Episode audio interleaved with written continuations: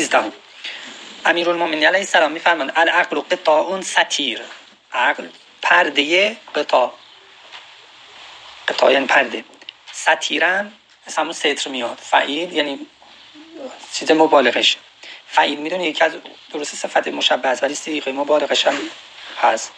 خیلی دیگه پوشاننده است. به معنای همون پرده و چیزی که میپوشونه. حالا دوبار این کلمه را ازت به کار میدن عقل اینه. شما برامون توضیح میدین حالا چرا. ول فضل و جمال ظاهر. فضل یعنی چه؟ یعنی بخشش و جود و اینا. زیبایی ظاهره. اینم که واضحه. درسته؟ فستر خلل خلقک به فضلک. بپوشان.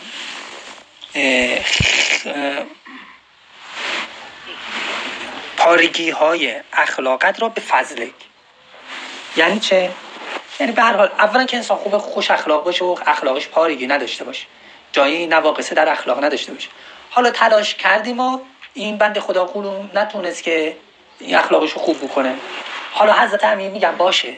فستون خلال این خله ها و اون هجاب هایی که ایجاد شده را خله های اون هجاب ها و ببخشید اون پارگی ها و اون سوراخ هایی که در اخلاقت هست. و نتونستی آخر درستش کنی اونا بپوشون با چی؟ با فضله با جود و بخشش و این چیزا.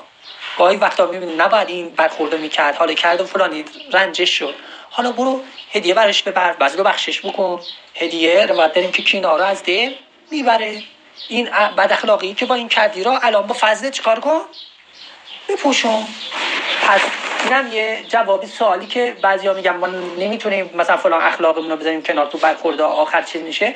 راه حلش اولا که خب یه راه حلایی داره که از بیخ انسان اون صفت بده بذاره کنار. حالا نشد. حالا بپوشونش. با چی بپوشون؟ با فضل. با فضل و اون بخشش و اون احسانه.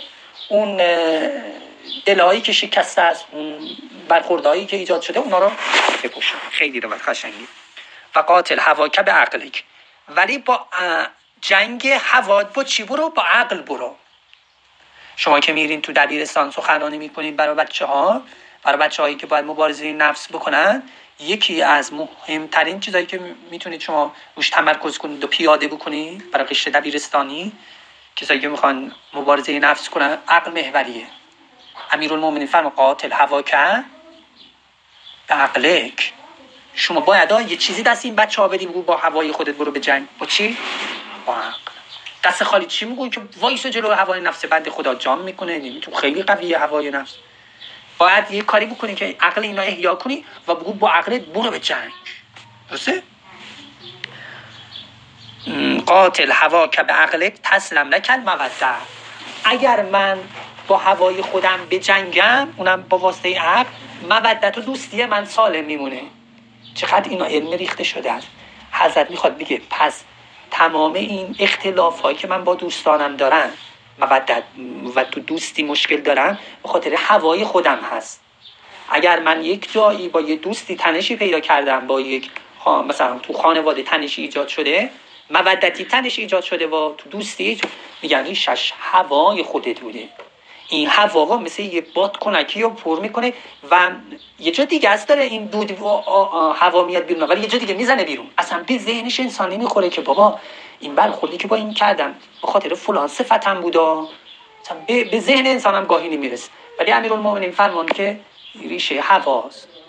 اگر با هوا جنگ کردی و با عقلت رفتی تو حتی تو دوستی هم رابطه درست میشه.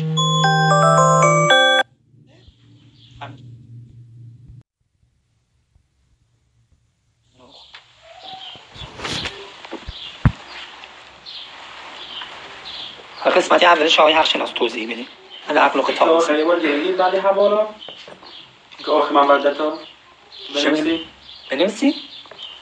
یه مؤمنی بگه که آقا بنویسی. امروز با عقل برو به جنگی هوا. بعدش؟ مودت دوستیش تو سالم میمونه با دیگران. اون که گفتیم یه دل یه میشه یه دل یه بیرون. چیه؟